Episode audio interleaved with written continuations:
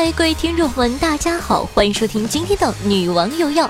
我依旧是那个传说中在深山修炼千年、包治百病的板蓝根，谢谢夏春瑶。《爱情公寓》呢，作为一个大的 IP 啊，曾是不少人暑期档必备的下饭剧。电视剧版的《爱情公寓》拍了四季，观众觉得好看，笑点接地气，是中国情景喜剧的佼佼者。前两天呢，《爱情公寓》的电影版上映了。虽然呢，从《爱情公寓》开播到现在，抄袭的话题没断过，但粉丝们依旧坚称这是他们的情怀，硬是把首日票房顶到了三亿。为了看看这所谓的情怀，我花了四十元巨款走进了电影院。两小时后呢，我没忍住对着电影院大笑一声：“还钱！”江小贤呢，一直欠胡一菲一个表白。吕子乔和陈美嘉的故事还没有结束。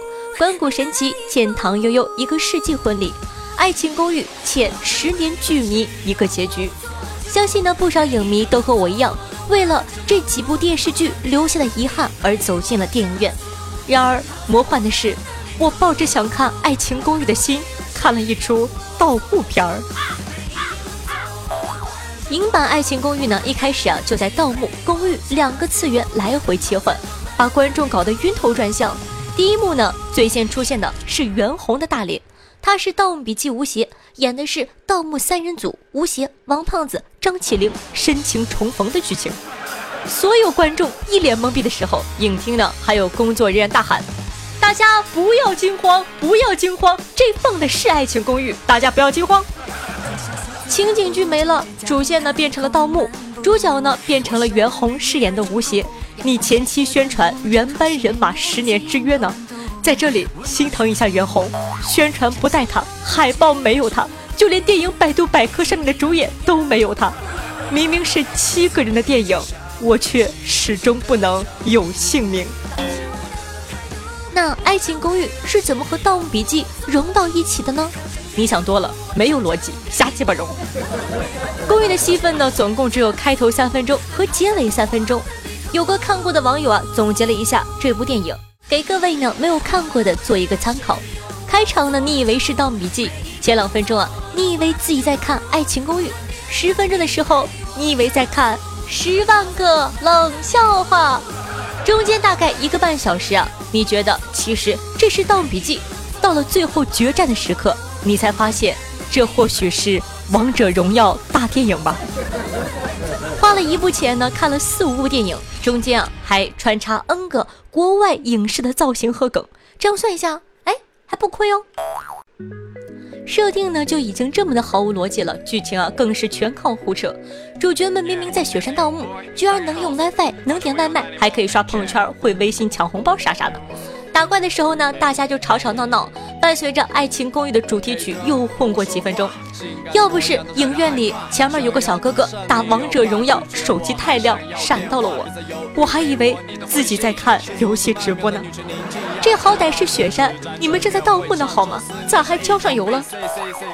导演呢靠着粉丝的情怀，以《爱情公寓》乱入《盗墓笔记》，豆瓣评分呢跌至二点四，荣登了二零一八年第一大烂片的宝座。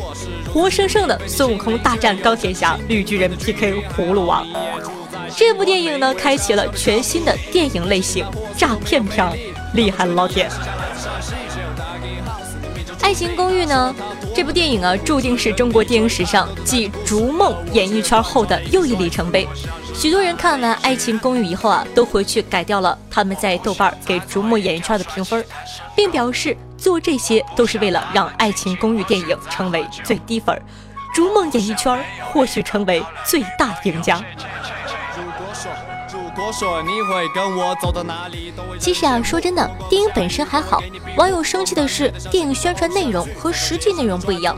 从前呢，最好的朋友在身边，最爱的人在对面；如今，最好的朋友在盗墓，最爱的人在挖坟。粉丝们为了情怀走进电影院，却未曾想自己的情怀成了他人圈钱的工具。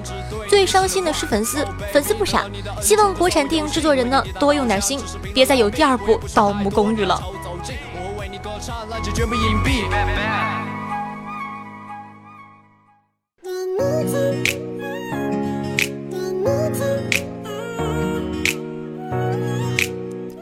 那明天呢就是七夕情人节了。虽然呢我们国人把所有的节都过成情人节的本事，但夏夏在这里呢还是祝你们情人节快乐。七夕要到了，平常免费都没人要的朋友们又可以开始收费出租自己了。大家都知道呢，七夕是源于牛郎和织女的故事。千百年来呢，大家都为牛郎织女间至死不渝的爱情感动不已。可是长大后，我发现事实不是这样啊！我给你捋一下啊。一开始呢，牛郎在河边看到正在洗澡的织女，把她衣服藏了起来。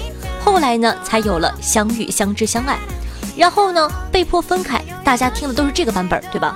可是你现在认真想想，不对呀，这明明是一个犯罪案例呀！一个穷鬼偷看姑娘洗澡，还拿走人家衣服，逼姑娘嫁给他，替他生孩子，这是逼迫民女。姑娘好不容易被家人救了回去，穷鬼呢还拖着儿子闺女追到姑娘家门口。你瞅瞅这牛郎，臭不要脸的！织女呢还心甘情愿地跟着牛郎。我怀疑这织女可能是个斯德哥尔摩综合症的患者。如果你觉得这个解释没办法让你打破对七夕的幻想，那夏夏从学术方面来给你说一遍牛郎和织女。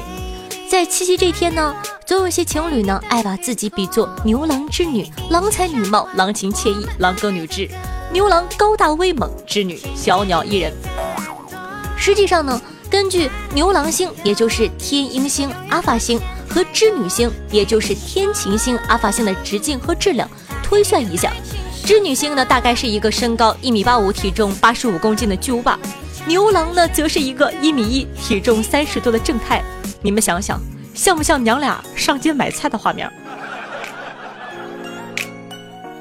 另外呢，人们拿牛郎织女当做爱情的典范，赞他们一年仅一度相会，却能为彼此守护。可事实上，按照恒星的寿命推算，天鹰星、阿尔法星和天琴星、阿尔法星每年呢见一次，大概相当于人类每三秒钟相遇一次。也就是说，官人再见，娘子再见呀！官人，我们又相遇了啊！娘子，我已经想了你三秒了。你以为人家一年见一次，其实人家天天见，还秀恩爱，秀恩爱的地步烦死人。哪怕你不在乎这些，死也要出去过七夕。那你要记得，按照七夕的传统，过完了今天，牛郎和织女代表情侣的就该分了。夏夏不像你们，我明天呢有事要做。有人推荐在大连适合情侣一起去的地方吗？比较高级的餐厅，菜品没有要求，环境浪漫一点的，人均消费高一点的，越奢华越好。我七夕节要去那个门口卖花。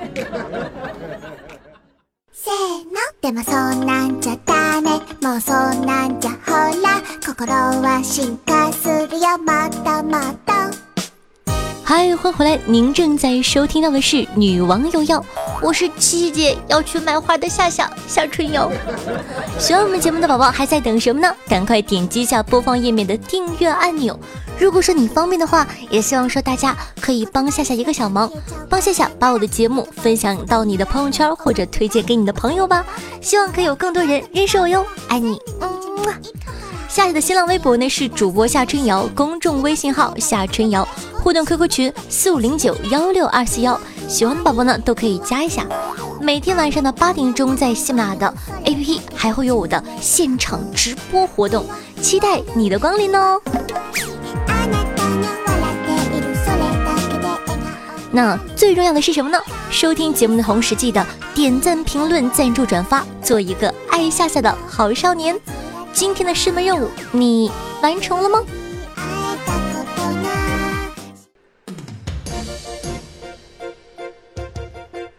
杭州小伙相亲，对方啊竟然是个男的。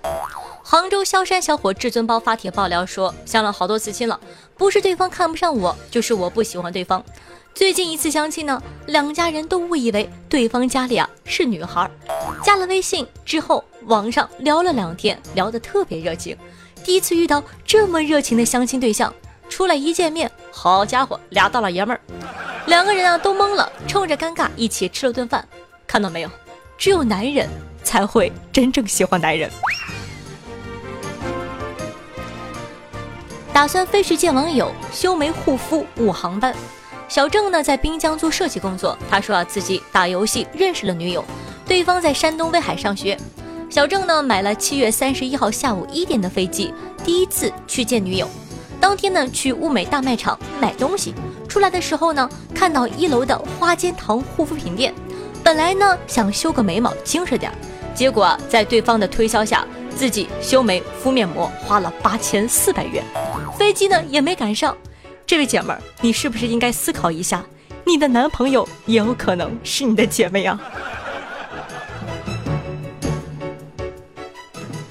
男子被松鼠一路追赶后报警，竟因为被松鼠当成了妈妈。德国卡尔斯鲁厄警局啊，九日接到报警。一名男子呢被一只幼年松鼠在街上疯狂追赶，难以逃脱，向警方求救。警察呢赶到现场后啊，松鼠或许因为过于劳累，倒在地上睡着了。警方说，这只幼年松鼠被抛弃后，将男子错认为母亲，才会穷追不舍。而他现在呢，也成为了警察局的吉祥物。经科学鉴定，该男子呢与松鼠没有任何血缘关系。我的个乖乖，这还需要科学鉴定？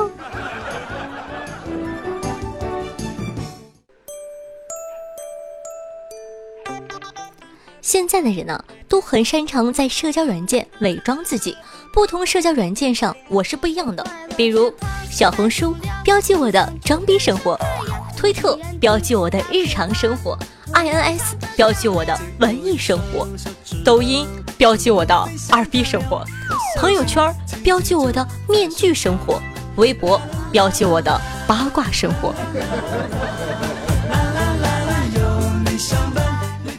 对于所有的中国人来说呀，有一个四字魔咒是永远绕不开的。只要有人对你说出四个字儿，你呢就中邪般的买票去最坑的景点，玩命的爬上最艰险的山峰，吃下最难吃的餐馆。这四个字就是“来都来了”。这小青蛙，它跳起舞来就像被王子附体了。七夕要到了，鼓起勇气跟男神表个白，那个。有人喜欢你吗？男神淡淡的开口说：“有啊。”我难掩怅然若失的低下头。哦，男神呢轻佻的一笑说道：“给你看看。”说罢呢，他把手机递给我，我接过一看，原来他打开了前置摄像头，手机中画面啊正是美貌如花的我，我内心啊顿时一片暖暖。直到男神冷冷的说道：“照照镜子，再来追我吧。”哦。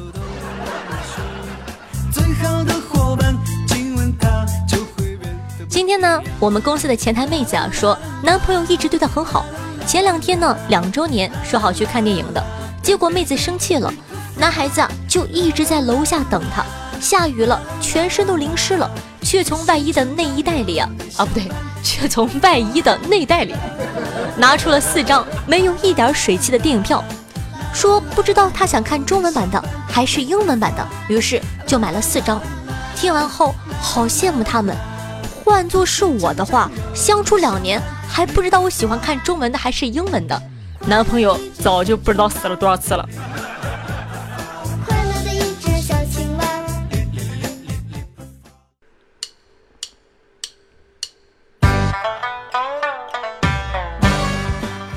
晚上去买东西，走到小区广场前头，旁边呢都站着准备跳舞的大妈了。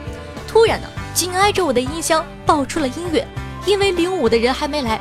大妈们的目光都聚焦到我身上，我一脸囧样，赶紧转身走三步，但想这样走呢，要绕很远，还是直走吧。转身走了三步，想想，哎，还是往回走吧。就这样来回呢踱了几圈，大妈们居然跟我跳了起来。我靠，把我当成领舞的了。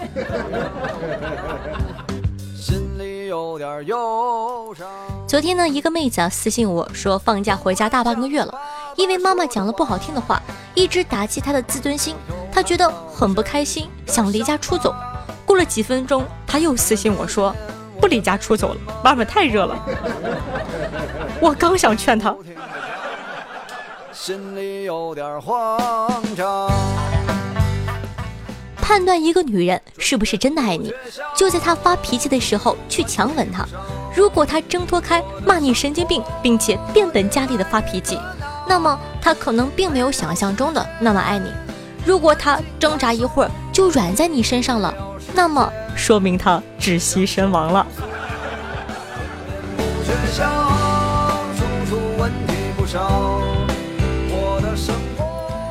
一月、二月太冷，根本不想动，很难集中精力认真学习和工作。三月、四月，春暖花开，想谈恋爱，很难集中精力认真学习和工作。五月、六月，各种小长假，需要好好的休息和玩，很难集中精力认真学习和工作。七月、八月，热成狗了，瘫倒在空调房里，很难集中精力学习和工作。九月、十月，黄金旅游季，美剧大片都上了。很难集中精力学习和工作。十月、十二月马上年底了呢，心浮气躁等过年，很难集中精力学习和工作。起来，哪有说的那么简单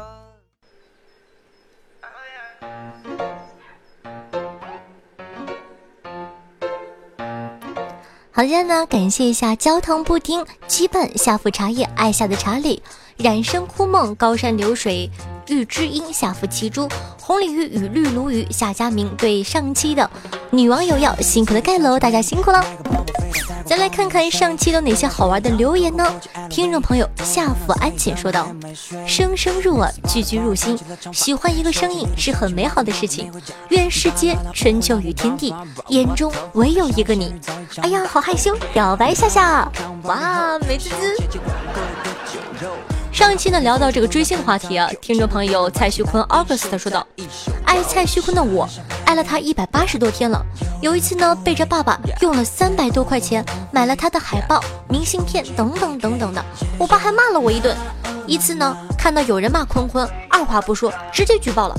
最近我爸也不知道咋地了，也要当爱坤，我一脸懵啊。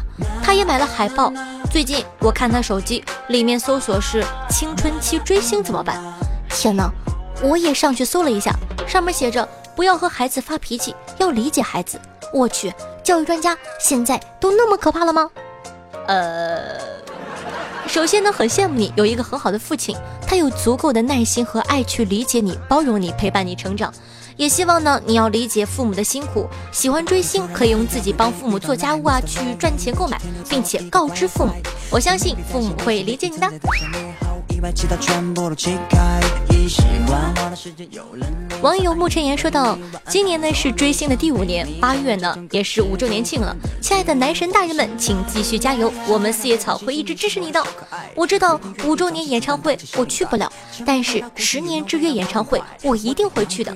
你若一直在我便一直爱，加油，TFBOY。”呃，我应该说点什么呢？我感觉现在呢，可能追星的年龄都普遍偏小了。毕竟呢，我已经很多年没有追过星了。听众朋友一二三说道：网上认识一个小姐姐，性格样貌都很好，一起呢当了三年朋友，几乎无话不谈。直到她迷上了易什么千玺，我问是易什么喜来着？对灯发誓，我就问了一句，她说我再说易什么喜就拉黑。我也是皮，又问了一句易什么喜啊？然后他真的把我拉黑了，一脸懵。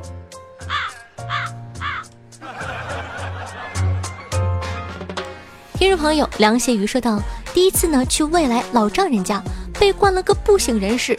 今早起床发觉女友一直死板着脸，问道：昨天晚上啊，老丈人把我灌醉，说你当初为什么喜欢我女儿啊？我就回答了三个字儿。”还不停的重复，大咪咪。哎，兄弟。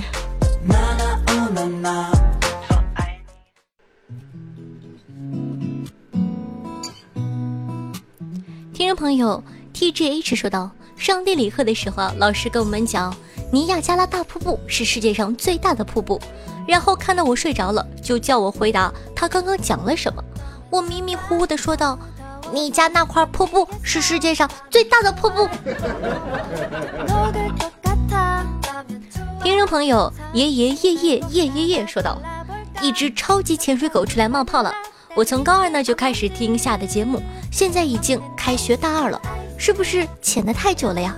我真不是一般的懒，好了，我出来的意义呢，就是想让夏夏知道，有很多人像我一样在默默支持你，加油！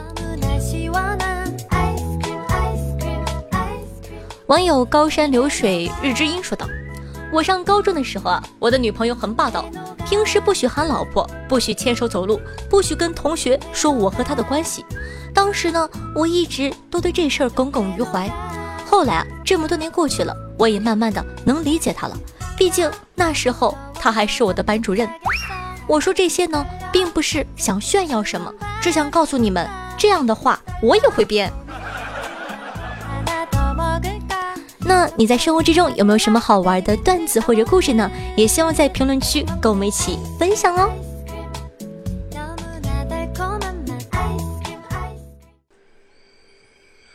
少世俗语，性本爱秋山。误入尘网中，一去三十年。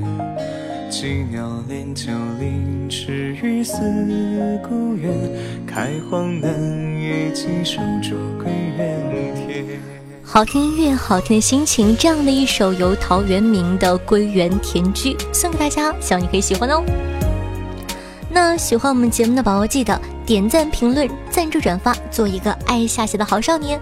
如果说方便的话呢，也希望说大家可以把下的节目转发到你的微博、朋友圈，让更多人认识我，拜托拜托了。我的新浪微博呢是主播夏春瑶，公众微信号搜索夏春瑶，互动 QQ 群四五零九幺六二四幺。记不住的宝宝没有关系，可以看一下页面下方的详情哦。那以上呢就是今天节目的所有内容了，咱们下期再见，记得要想我，拜拜。山高且远，溪水喧喧。耕耘不语，何处早归？阡陌间，半日得闲。这心庭前，一马挥毫待